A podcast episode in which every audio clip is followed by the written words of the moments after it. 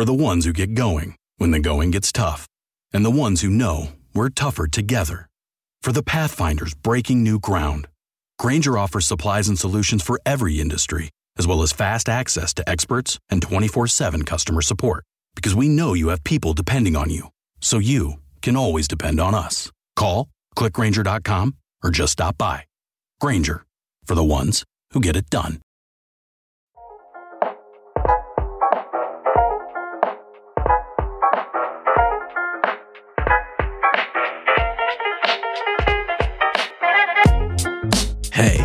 I'm David Elikwu, and this is The Knowledge, a place to consider big and emerging ideas for anyone obsessed with learning more and living better. Each week, I'll share what I'm learning and speak to a variety of guests to hear what they've learned about navigating the world around us.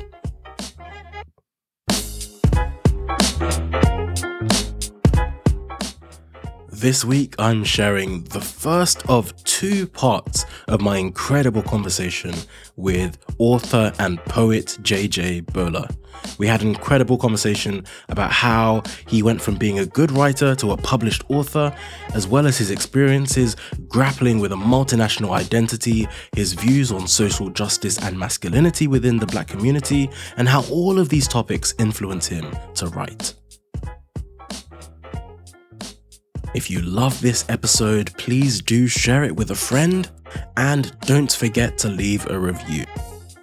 You'll probably also love my weekly essays that I write in my newsletter that you can find at theknowledge.substack.com.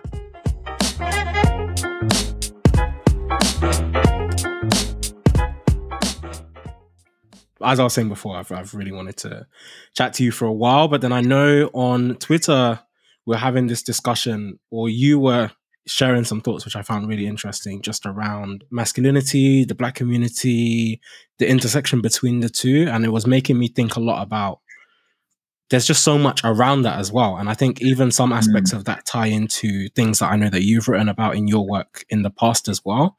And yeah. also, something I really wanted to touch on is just this idea of identity in general, because I think this really factors in to how we navigate society and how we navigate interactions with each other, whether that's in like relationships, yeah. whether that's, you know, it, it, manifests in different ways. I guess to start Absolutely. with, you are a writer for anyone that doesn't know you and hasn't come across your work. I mean, what, how did you get into writing and how did you know? Because I think it, this is a two part question and it's very important. One, like when did you know that this is something you want to do? And then also, when did you realize that you were mm. good at it? Because I think there's a lot of people that maybe they want to write or they enjoy writing, but knowing that you actually have a skill and yeah. this is your this is your craft. When when was that for you? Yeah. Um. Okay. So to answer the last pers- last question first. So when did I know? I don't know, man. Like. I think it was when I signed with an agent when I was like, oh, I might be all right. Like, do you know what I mean? Um, like just about. just about, like even now, I'm like, honestly, even now, I'm like, I don't know, man. But when you've got someone else saying, "Oh, we want you to write this thing," or like, "Here, we'll pay you," you're like, "All right, I must be good then. Let me do it." In it, like, but I think when I first started writing, it was just enjoyment. I just really enjoyed it. I enjoyed going to open mic. Like I enjoyed writing. I enjoyed going to open mics, reading poems. Like I would literally do that like weekly when I first started out. Do you know what I mean? Different spaces, just go and listen, not just to read or whatever, but just to listen to other people. Like I even, you know, obviously pre-lockdown, but even now, um, I still try and do that as much as I can. And I don't know if like that feeling of I have this philosophy of the moment that you think you're good, like you have to have a certain level of self confidence, right? A self belief. But the moment that you think you're good, like, is the moment that you start to relax and lose it, you know? Like, and so for me, I try not to think so much about how good I am or anything like that. I just think about can I do it? Can I write this book? Can I write this poem? Can I, you know, write this article, whatever it is. And then if I can, just to do that. But I, I don't really like to think of, oh, I'm good. I mean, you know, we're all we're human beings, so there definitely are moments where I've written something. I'm like, no, I'm a good writer. like, you know, like, you know, I'm I'm good, but um, yeah. that's just the ego talking, you know. Um, and I try to stay away from that as much as possible. But um, yeah, to answer your first question, like how I got into writing was purely accidental. You know, like I just found for me that like my main thing was basketball, and then um, when that wasn't really a pathway anymore, I just needed something else to put my energy towards, and it just so helped that writing was something that I was able to do and was also very therapeutic for me like it brought me into a new kind of space, meeting different people and all of that kind of stuff, and helped me to understand myself. And I just kind of kept going a bit further each time. Do you know what I mean? Like little writing here, then open mics there, then little like blog here. And it was all just random, like just, and then, you know, Twitter kind of happened and I would just tweet random thoughts and whatever. And it all just kind of like snowballed you know, even now it still feels like a snowballing kind of mm. thing, just from one thing to another to another. But I'm very lucky now that to have reached a stage like in the last few years where it is a career for me, you know. Um, but yeah, yeah, I can't ever say that I planned this route or predicted or was like, this is what I'm gonna do. And you know, some people say like, yeah, in my head, this is what I'm gonna do, and I'm gonna do it. You know, I sent my, I manifested, yeah. bro. like, yeah, okay, good for you. But me, I just enjoyed writing. I put my passion to it, and then I just followed. And then when the opportunities just came, like I aligned myself with what I thought I could do. You know, what what felt true to mm. my values and who I am. And so if those opportunities didn't come, would I still be writing? Yeah. Like I just wouldn't be, you know, sharing with the world in the same way. So yeah. I hear that. Do you feel like there was ever maybe a tipping point in when it was going from, okay, this is something I'm purely just doing because I love it. And this is you pouring mm. yourself out into your work. And then now suddenly you have an audience that is receptive of and wants more of that work. Mm. So I had a couple of like, so earlier on, I, self, I self-published some books, right? And that was more just me trying to experiment. And, you know, people were like, oh, you know, enjoying your work, can read anything, whatever. And I was like, you know what, let me just put something together and see um, if anyone will buy. But like, A, it was mad expensive. B, I didn't make any money. Like I lost money. Do you know what I mean? Even think of time and labor costs and all of that. Yeah.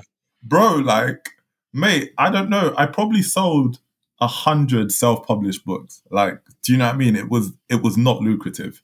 Like it was not never mind lucrative. It okay. didn't even I didn't even break even.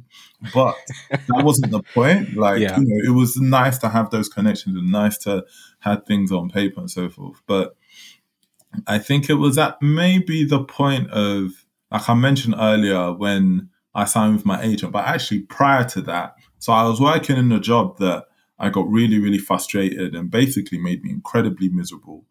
And then I was just like, I had the I, I had the opportunity to leave, right? And I, I planned, like, I basically planned to quit the job for about a year. And I was like, I need, like, this environment is depressing me. Like, I'm just not able to be comfortable here and, and be who I am and be true to myself and my values and all of this and the life that I want to want to live. But I don't know what's next. And so I need to find myself.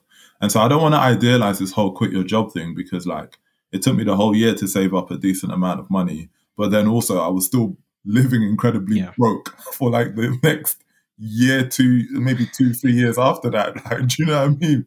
And I didn't have children and stuff like that. And I can move back to my parents and, you know, like, and this is at like 30 years old and stuff. So, like, there were definitely sacrifices that I had to make. But I think it was at that point I was like, well, I really, I don't know what I want to do with my life, but I just really enjoy writing right? I know that that makes me happy. So let me try that. Mm. And then if nothing comes of it, which is also fine, like at least I know that for that period of time, I was like happy, you know? Um, and then actually, what was really interesting was when I started, when I had all this time to write, I was like, I don't know about this writing thing, you know, I don't really like writing all the time. yeah. Like, I was like, right, every day? From morning till night. I don't know, man. I don't know. Like, Mm. you know, so I, I found that actually some people are all or nothing. You know, they do, they put all their energy into one thing and that's it. And sometimes that's what people expect.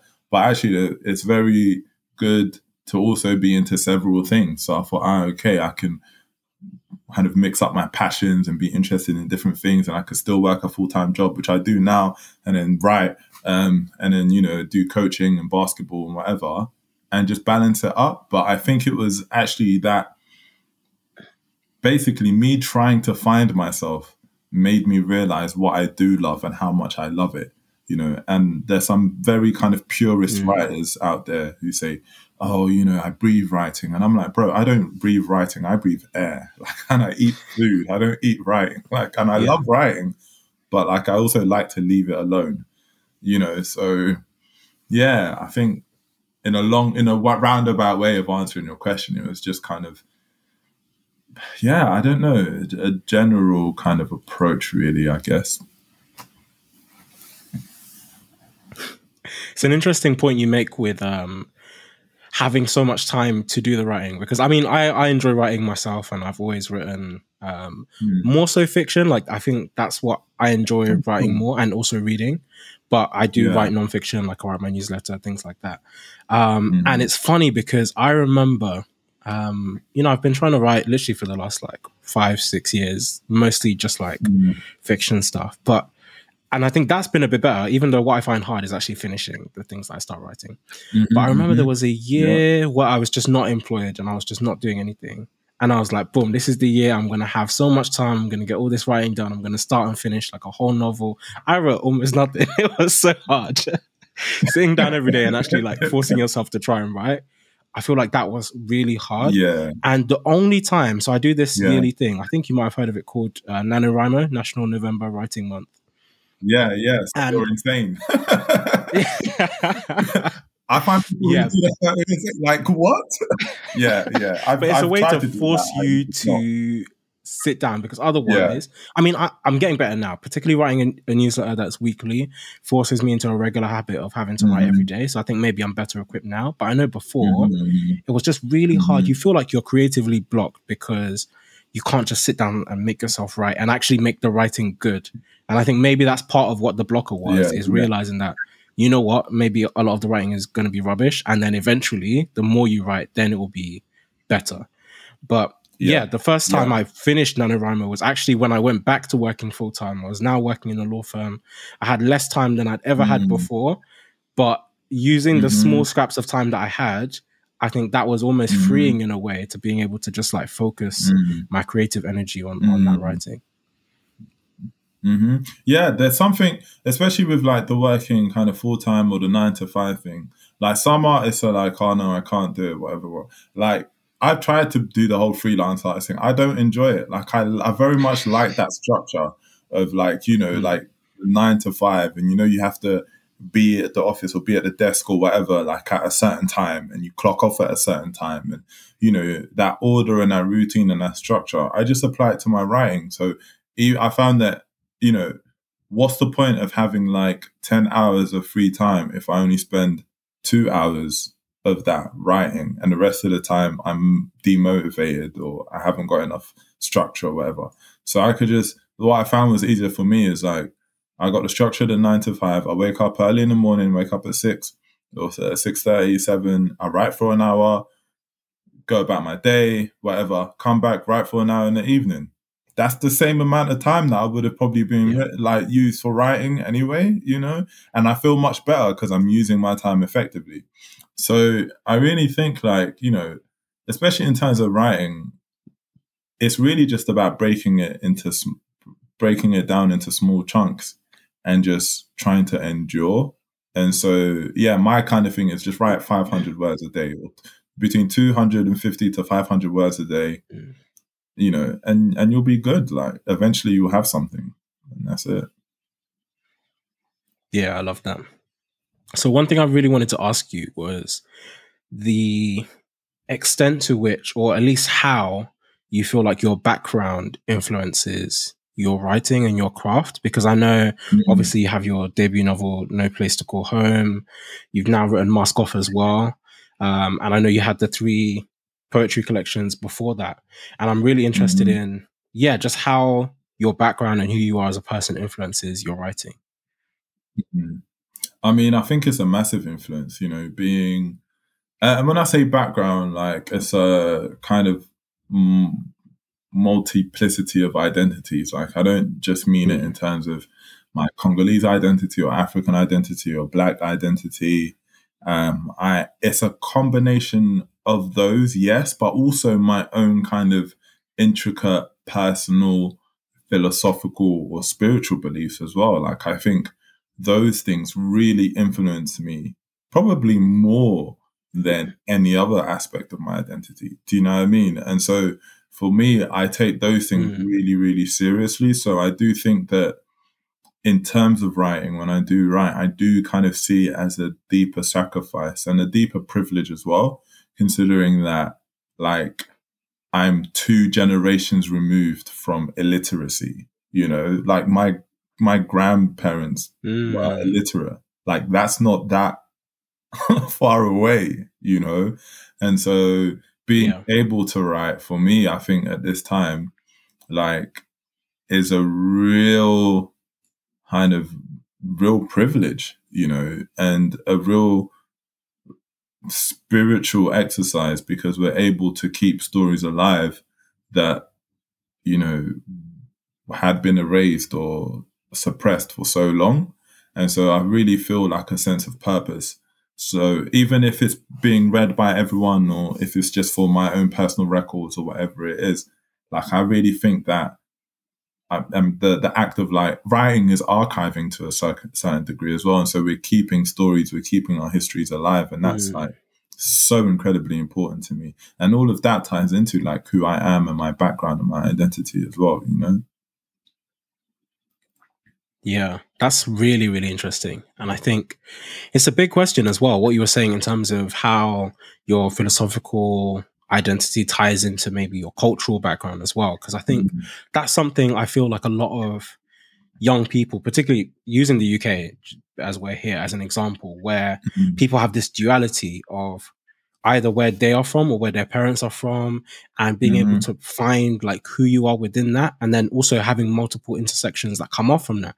Maybe you're part of the lgbt community maybe you're also a woman maybe you're also you know there's there's other aspects of that. And when you're looking historically how does that all fit in into you crafting who you are and how you understand your place in society? I really love what you were saying about identity and how there's this interplay between maybe your cultural identity and your philosophical identity and the ideas that you embrace and the ideas that you adapt. But also, I know that there's Mhm. nuances there because some of that philosophy might differ where b- between if you embrace more of an African identity versus more of a Western Mhm. identity. And Oh, and that can play out in in different ways. And I know I actually have your book here. I, I promise it's it's funny because it wasn't a prop because I brought it out so that I could I could look back over it because I've had it for a while. Um, and Yeah.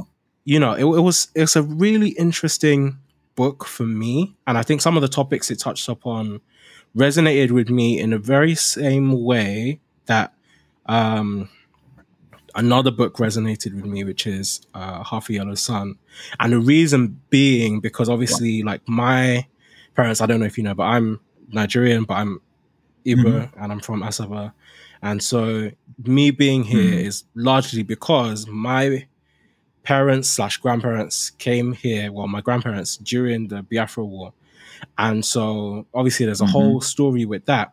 But ironically, I mean, my dad went back later on, and then so I'm now kind of like I'm still a first generation immigrant, but kind of second generation as well. Mm. And I think one thing that I've always Mm. struggled with, uh, particularly earlier in my life, is deciding what identity and what part of this whole complex thing that you embrace. Because we had a civil war. The reason that we had the issues Mm. that we had and me coming here is because obviously we were on the losing side of that civil war, where we were, you know, saying that we're Biafran. And there's a massacre in my mhm. hometown And when I look at the history, because obviously I Mm. wasn't there, but when I'm looking at history, I'm seeing names of like relatives and people that have my name. And so then it's like, Mhm. okay, even Mhm. when I'm saying I'm Nigerian, you know, really is it that Mm. I'm Nigerian or do I feel a stronger identity with maybe Biafra or being Ibra? And then beyond that, now the next level is now that I've come to the UK, now it's like, am Mhm. I British or am I still Nigerian? Because I wasn't even born here, Mm. but I also recognize that Mhm.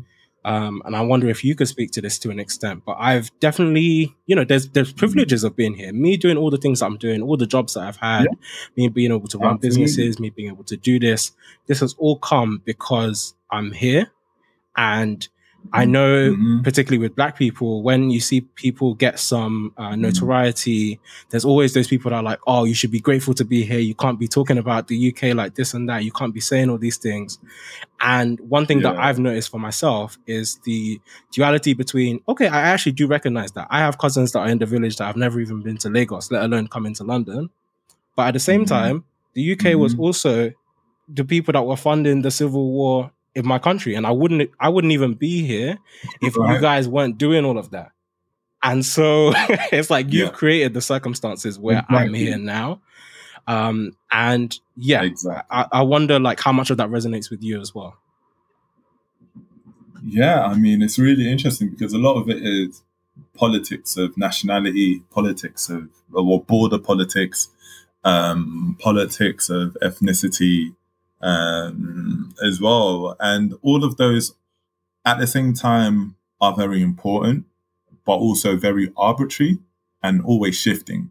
Like, and so Mm, um, I'll use my own example in terms of like Congo because that's the situation I come from. Um, so we have Democratic Republic of Congo, but then we also have the Republic of Congo. Uh, so DR Congo, DRC, we were colonized by Belgium. Um, Republic of Congo was colonized by France. The amount of times um, that there's like political clashes between the two or any kind of surrounding uh, neighboring um, countries all of all of the borders are drawn up by colonialism like and so my thing is is like yeah. if i show national pride right in terms of being congolese especially towards or against my other african brothers and sisters that's also reinforcing the same colonial like oppression that was imposed on us. Like, do you know what I mean? Because how proudly Congolese Mm. can I really be before it borders into essentially Euro patriarchal submission? Like saying, yes, these guys made us who we are. So at the same time, I feel Congolese, but then also at the same time, I'm like, nah, I don't, I don't agree with these borders. Um, and you know, it's the same time I feel like with, um, with ethnicity because it's like it's important to recognize my ancestral lineage and to and to uphold that. But at the same time, for me, I don't. We we often tend to create hierarchies based on power and influence in politics, and those are also reinforcing the same boundaries and hierarchies that are imposed on us. Because if I, as a Congo, so there's four main ethnic groups in Congo. Um, the um, Bangala or uh, the Swahili, the Muluba, and the Kikongo. So if and you know each has their own version of whichever hierarchy goes at the top or at the bottom, and everyone always thinks it's their own, right? Which is like, come on. Um, Yeah. But at the same time, like in that country, in our country, if we are buying into that, then we're also buying into the racial hierarchies that puts the white man, quote unquote, at the top of all of that, right? And so my thing is, is like we have to like it, we have to be really careful what we buy into and what we believe to be true, and look at things through a critical and historical lens. You know, and I where where where conflict and war and trauma is involved as well. I think it's really really important for people to try to have a compassionate view and something that takes all things into consideration and moves accordingly. Because obviously, for yourself as a uh, uh, as an Igbo man um, and a descendant of you know, the, the legacies of like the Biafra War, someone saying to you that your ethnicity isn't important is essentially erasure, right? And so when you've gone through that history of erasure, mm. it's really important to hold on to that. But then at the same time, it's like, to what extent do we hold on to something and then can it spill over into reinforcing another hierarchy? You know, and those are sometimes things that are beyond our personal control, you know, or beyond our familial control. And, you know, I say all of that to say this it's hella complicated. you know, like, do I have the answer? Yeah. I don't know. I can only go with how I feel. And so to bring that back to the book, like No Place to Call Home, I'm like I'm looking at it like, okay, now we add the, the nuance of being, you know, first generation, second generation children in the diaspora in the UK, in the US, and France, wherever countries that essentially don't want us to be there where with the burdens of that country for whatever reasons, although they exploit our countries, like to what extent can we claim this land as ours? You know, when we're, we're not we're not at home here, and so I, I feel very lucky in that aspect because uh, it's like I wasn't really brought up to to claim the UK. Like I don't consider myself British. Um, I've never self-identified as British. I call myself I'm I'm a black Londoner. Like, and if I move to Manchester, I'll be I'll be a okay. black Mancunian. Like, I'm the I'm my race and my locality type of thing. If that makes sense. You know, the only time I claim kind of British yeah. is when my passport is. Do you know what I mean? Like, when I'm on the border and yeah. I'm trying to stay here, like you know. But other than that, I have no claims to the state. Um, and I say the same, you know, in Congo, uh, uh, like in terms of the state. How can I say that the Congolese state represents me when our leaders have been pillaging the country for billions, squandering wealth, and leaving everyone in abs- like abject poverty? How can I say that that's my country? That's mm. not something to be proud in. And so, yeah, it, I mean, it's all very nuanced and complicated, man. But I do think that you have to make your own decision I can't speak of I can't speak for and like on behalf of anyone else, but I do think that you have to make your own decision that's comfortable for you, you know, and that aligns with your legacy and with your identities and is actually like informed, man, because it's complicated. We'll be right back after this break. I often find out the hard way that all IPAs are not created equal. Some are hop bombs that forget about flavor, others only taste good if you drink them with a heavy meal. Fortunately, Founders Brewing Company has found a way to enjoy an IPA anytime and at any occasion with their all day IPA. You can taste the hops, of course, but it's the complex array of malts and grains that make all day IPA a beer that will grab your attention. Whether you're relaxing after a long day at work or hanging outside with your friends, all day IPA will become one of your favorites. It's one reason why Founders is in the top 10 of the nation's craft breweries and a staple in my fridge. When you taste All Day IPA, you'll understand how they got there. Look for Founders in your favorite beer store or check out their full line of beer and now hard seltzers too at foundersbrewing.com. Founders Brewing Company, born and brewed in Michigan since 1997. Circle K is America's thirst stop. And Dave's, especially when Dave needs refreshments for family movie night. So Dave heads straight to Circle K, where he grabs icy Polar Pop cups and frosters for the kids and chilled beer for the grown-ups.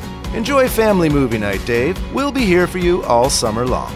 And right now at Circle K, score with 28 ounce Gatorade. Any flavor, three for $5. So make us your first stop.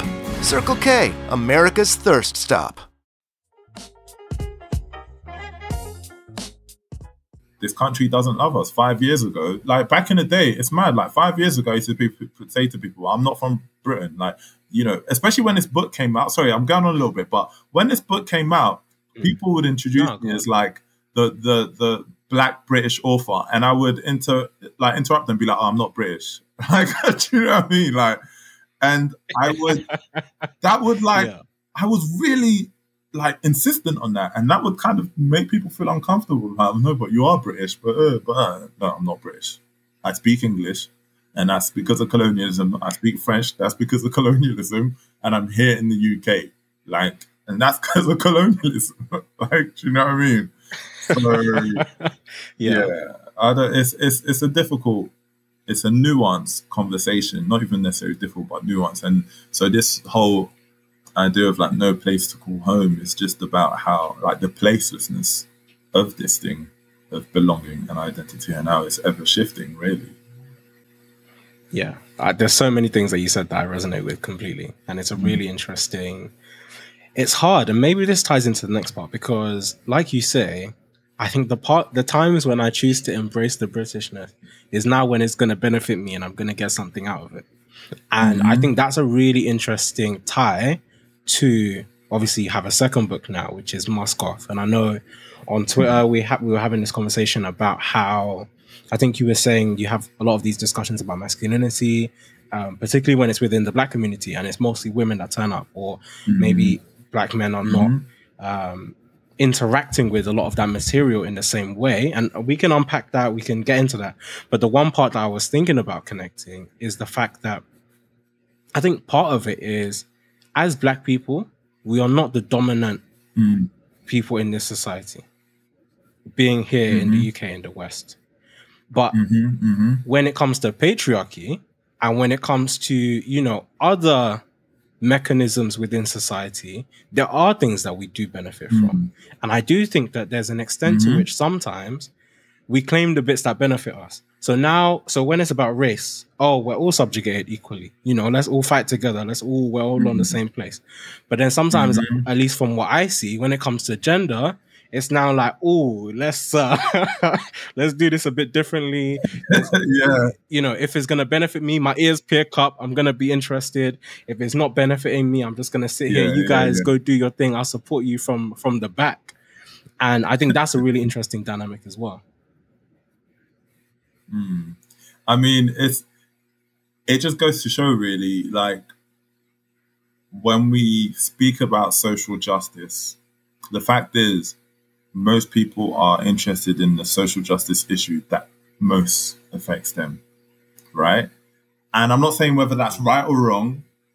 You know, I, it, it's understandable because you know if you have disability issues and that's the dominant factor in how you engage with society, then it's your prerogative to be concerned about making a change from that, right? And so if you think about in terms of race, in terms of gender, whatever it is, and so as black men, we sit at that intersection of being privileged in terms of our, our gender as men, but being oppressed in terms of our race as black people.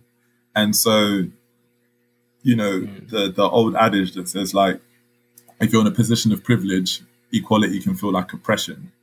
And so the same reservation or fear that white people have about, you know, racial equality is the same fear or reservation that men, that we men have, we particularly straight men have, um, about gender equality because we feel like it's it's it's gonna attack us.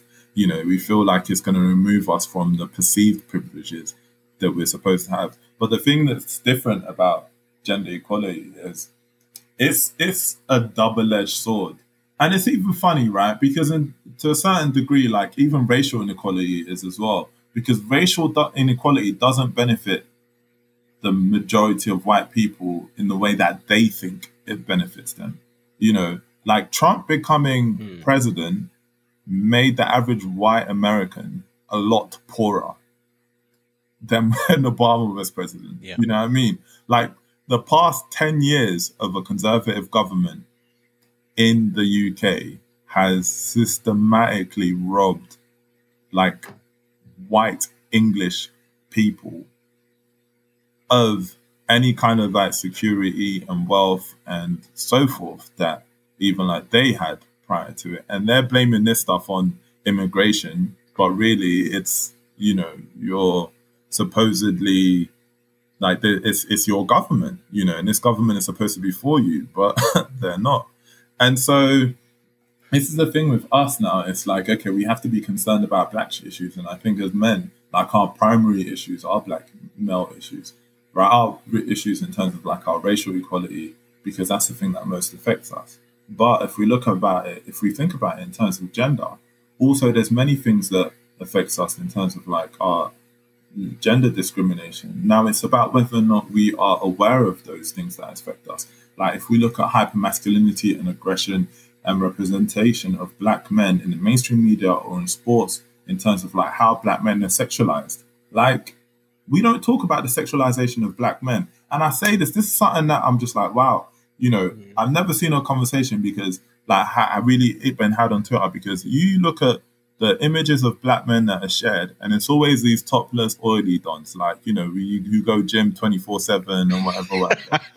like yeah, and I'm like, hmm, and then whenever they're talking about a certain type of black man, the Daniel Kaluuyas, the you know, um, the the the um, John Boyegas and so forth, I'm hearing language like, ah, did someone say train, choo choo, like all of this kind of stuff?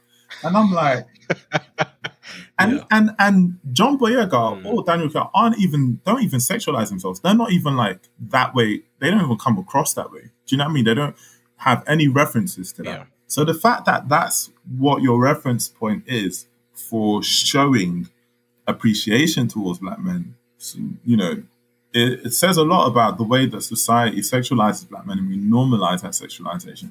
But also, it says a lot about us as black men and what we accept.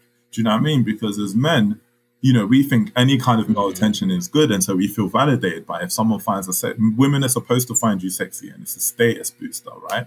But at the same time, we don't really recognize when we're being sexualized because we see that sexualization to our benefit because the the ultimate goal is sex right? So we actually think we're the ones in power, but we're being disempowered, if that makes sense.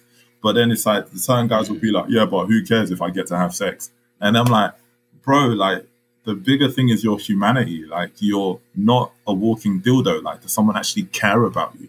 You know, because that's that's what is actually at the core of it.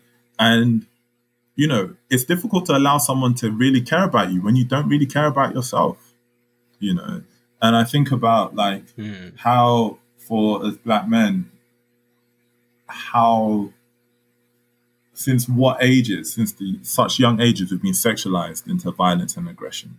Do you know what I mean? Whether it's like the Mandingo effect and all of that, like it's been happening for years. So as an adult, you step into it and you think it's your own agency, but you're actually just reinforcing a pre-ascribed role of what society thinks you should do and how you should be and it's not something that's really interrogated. Like, and and I and I say this as like I, I like to use the example of Russell Wilson and Future as an example, right? In terms of like the the the the binary and the contradictions, and also just like the the the sheer ridiculousness of it all, right? So you put Future there, you know, mm. Toxic Man, multiple uh, children by multiple women, like he's rich, materialistic, drug habits, all of this absolute madness. You put, and he's very unathletic, let's say, right? In comparison to the person who I'm going to mention, which is Russell Wilson, yeah. right? Who's literally a pro athlete. He's like six foot five, 250 pounds. Like he can bench press, all of this kind of stuff. But he loves his wife, Ciara. He's a wonderful father, father to adopt his son. Like he's you know, a deeply grounded person who has values and so forth. And between them two, Future is seen as being like the example of what a man should be. And Russell Wilson is seen as mm-hmm. being like, oh, a simp or weak. Especially when people say Russell Wilson is weak. I'm like, bro, he's six foot five. Like, he will literally bench press you. like, do you know what I mean? Yeah. So these, and, and you got to think about what kind of examples that we've been given as uh, black people in our communities, right? And whether or not it advances us or it takes us, you know, it helps to actually develop us as a people, or whether it's like reinforcing stigma or stereotype, you know. And there's only yeah. so much you can reclaim. Like I, I don't really think you can reclaim certain stereotypes, or you can reclaim certain whether it's like behaviors or, or stigmas, without the power to self determine. Like, do you know what I mean? I can like let's say like the the example of the N word. Like I can reclaim the N word and call my boys it all the time, like, and it has a different meaning and say that I've reclaimed it. But unless I have systematic privilege to be able to change how that how my destiny moves mm. forward and self determinate and self determine like whether or not certain things influence whether I get a job or not, or what kind of economic status I have, that reclamation doesn't really mean anything. Do you know what I mean? And so I just I, mm. I, I, mm. think like the psychology yeah. of all like what are we really trying to do? It's that like so I'm rambling now, but like it's kind of like the whole Kanye like you know Kanye West is a brilliant example of this when he you know he first raps about we're trying to buy back our 40 acres all right so this whole materialism thing and we're just trying to be seen as human and trying to self-determine and so forth and then he goes on his mad example to reach like this apex of wealth with this family that's like you know basically whiteness on steroids, right? And he and look where it gets him. Like even the economic, even mm. economic wealth that we're all kind of like seem to be fighting for doesn't liberate you in the, in the way that you think it does. It's about that that collective power and that collective self determination. And so I really just think like we have to have a bit more of a critical approach about well, what stigmas, what stereotypes, what things are we trying to reclaim, what behaviors, what are we doing, and is it really liberating us, or is it really taking, uh, or, or is it actually taking away from us who we are? And a lot of people don't ask that question themselves. They just think, like, what can I do for me? You know, it's almost like a really selfish approach. Yeah. Um, but yeah, man, I don't know. I could. I feel this conversation, man. I swear. I've gone into a conversation for a long time. I really want to write a book specifically yeah. on black masculinity, but there's some um, there's some more books coming out by other writers on that issue um, that I've been told okay. about. So hopefully, we'll, we'll get to open up like a conversation a bit more. Okay, sweet. I have so many questions from everything you just said. I'll try and break it down. But maybe okay on the black masculinity point, what you pointed out with the future and Russell Wilson thing, I think is so interesting because particularly when you take it back to what you were saying about like the Mandingo effect and and the hypersexualization of black men, it's so interesting that Russell Wilson as a as an archetype, personality mm-hmm. aside, in terms of his body, in terms of his height, in terms of all of those other things, right. in any other context, he would be the one that people would be looking at he would be the bigger example right. of wow look at this black man he's so strong he's this he's that he's a supreme mm-hmm. athlete one of the best athletes in the world does all of this stuff what do you think it is about right. that particular situation that then makes people say oh no he now he's weak because Hmm. It's hard for me to think of what else he's done apart from love his wife and take care of his family. And like, he hasn't come out and done anything weird. He's just a, a family hmm. man. And he, he doesn't even have much of a social hmm. media personality outside of that. It's his wife posting stuff. He just happens to be around. And so I find it really interesting how someone that externally would be someone that Mm. you would think people look to and see as an icon as someone that you'd want to be like or someone you'd want to emulate when they ex- mm. exhibit some of these attributes now he's the weak one the other guy mm-hmm. i'm not even mm-hmm. exactly sure how tall future is but he's not running around bench pressing throwing you know Hail Mary passes. He's not doing any of those things. But mm-hmm. now he's the one that mm-hmm. is looked at as iconic when he has like seven kids by mm-hmm. six different women and is not around any of them. And I'm not saying that obviously he makes music, which is cool, but I, I struggle to think of like what else is there apart from this imbalance that makes this something to emulate and this something that's seen as weak. And you know, I, I really think like the issue also like we have if we look at the past 20 30 years um and the direction that society has gone in like capitalism and capitalism materialism and individualism has skyrocketed right? So the behaviors and traits that are seen as being like inherently of those things are now normalized, right? And to the point, not even normalized, but glorified even. Um, prior to that, you almost like it was still a patriarchal society, but there was almost this kind of like faux nobility to it, you know, like in the sense of like you had men like, you know, uh, you were seen as a, a real man if you took care of your family, you know, and all of those kind of things. Like you're noble in that sense, even though like a lot of these guys were still doing dirt anyway. Mm-hmm. But like on the surface, that was the image that yeah. they wanted to present, right? Yeah. And now, like even that presentation of taking care of your family and so forth and so forth, it's not even seen as being a real man. Like it's like who who has the most money, who has uh, and not even the most money, but who's who. See, this is the difference. Is what you do with your money. Like, are you materialistic? Are you flashy and so forth? Because mm. Listen, Russell Wilson makes as much money as Future, if not more. Like I know them NFL players are paid, yeah, like you know what I mean, and he's going to be paid for a long time. So you can't even make those comparisons. But it's about what they do with their money and the way that they carry themselves. And you know, it's it's insane, like because it reinforces these materialistic values and stuff. And you what you have is you have the like that kind of materialistic representation, the future esque type of person has an impact on the younger generation. So many of them, so many young people, teenagers, Gen Z, whatever you want to call them, now see someone like Future as the person to aspire to. Will see that lifestyle as the lifestyle to aspire to. And what you're going to get, which also is is something that I feel like there's a conversation that's to be had.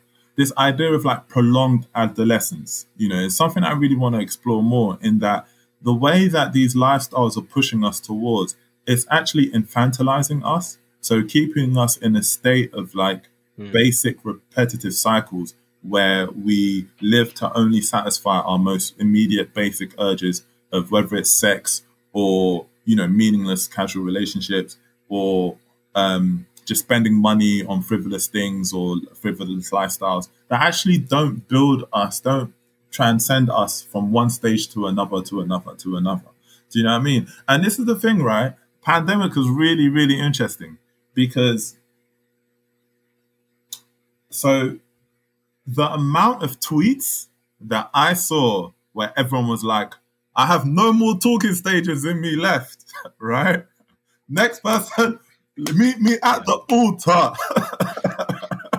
like, and I get it. And I get it, right? Because we really want that intimacy. And then we, we, um, and it's good, it's natural to, we're human beings, like we crave it. And that's fine. I do as well, right? And so to see that and then contrast that with the first kind of tweets when everyone, when there was a news uh, of things opening up again, June 21st, everyone's like, I belong to the streets. like, yeah. hold on. You were just yeah. saying that you're ready for the altar. Like, what's going on?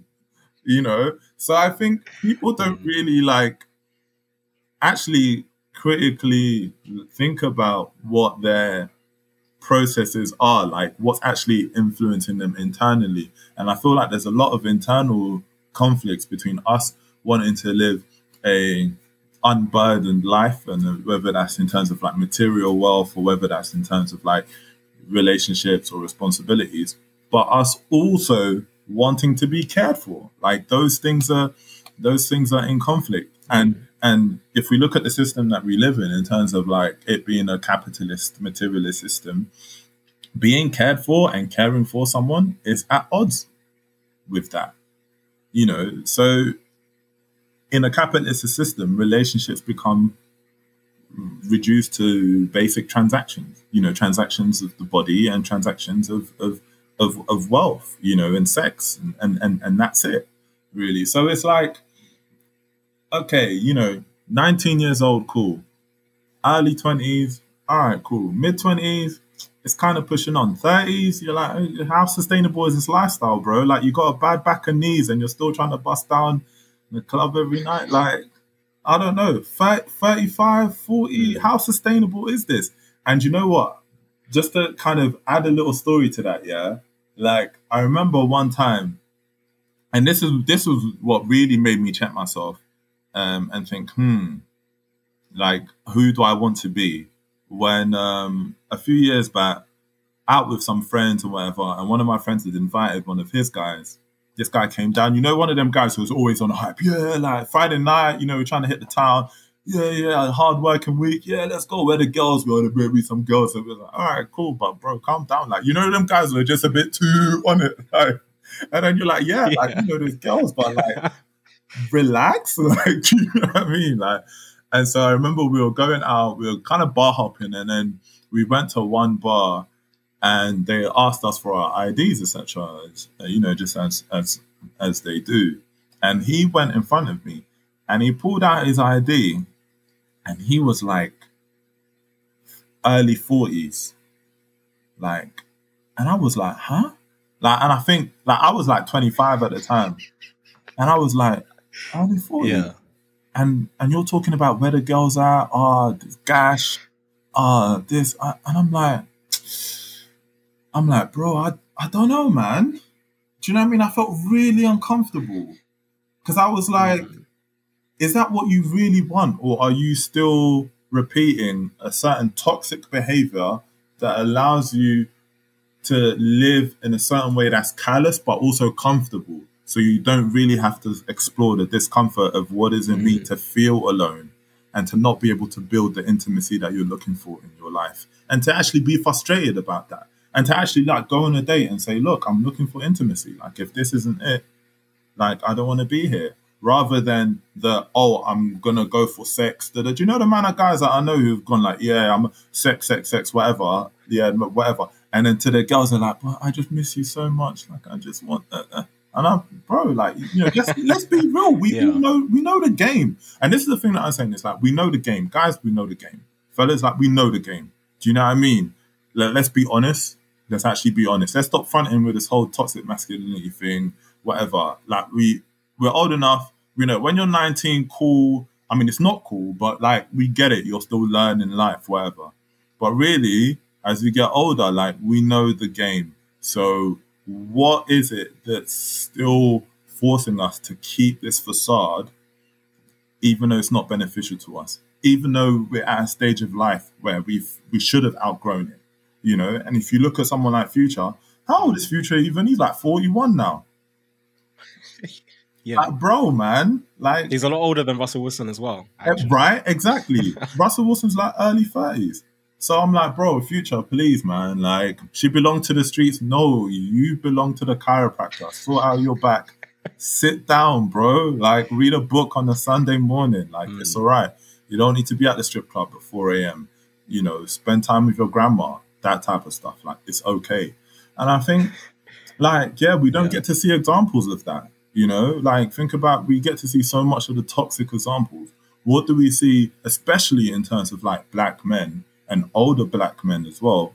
How many examples of older black men do we get to see them just living ordinary lives, right? Where they're taking care of their families or they're with their families, spending time with their grandparents, spending time with their children, spending time with their aunties and their mother, or whatever it is, like building those relationships.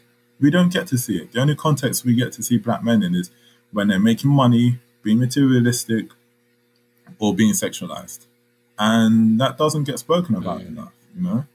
Sorry, I went on some wild tangent, man. no, no, no. I, I loved it, man. I loved every second. Thank you so much for tuning in. Please do stay tuned for more. Don't forget to rate, review, and subscribe. It really helps the podcast. And follow me on Twitter. Feel free to shoot me any thoughts. See you next time.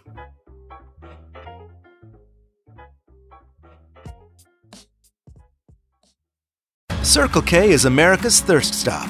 And yours, especially when the weather gets. and you need to stay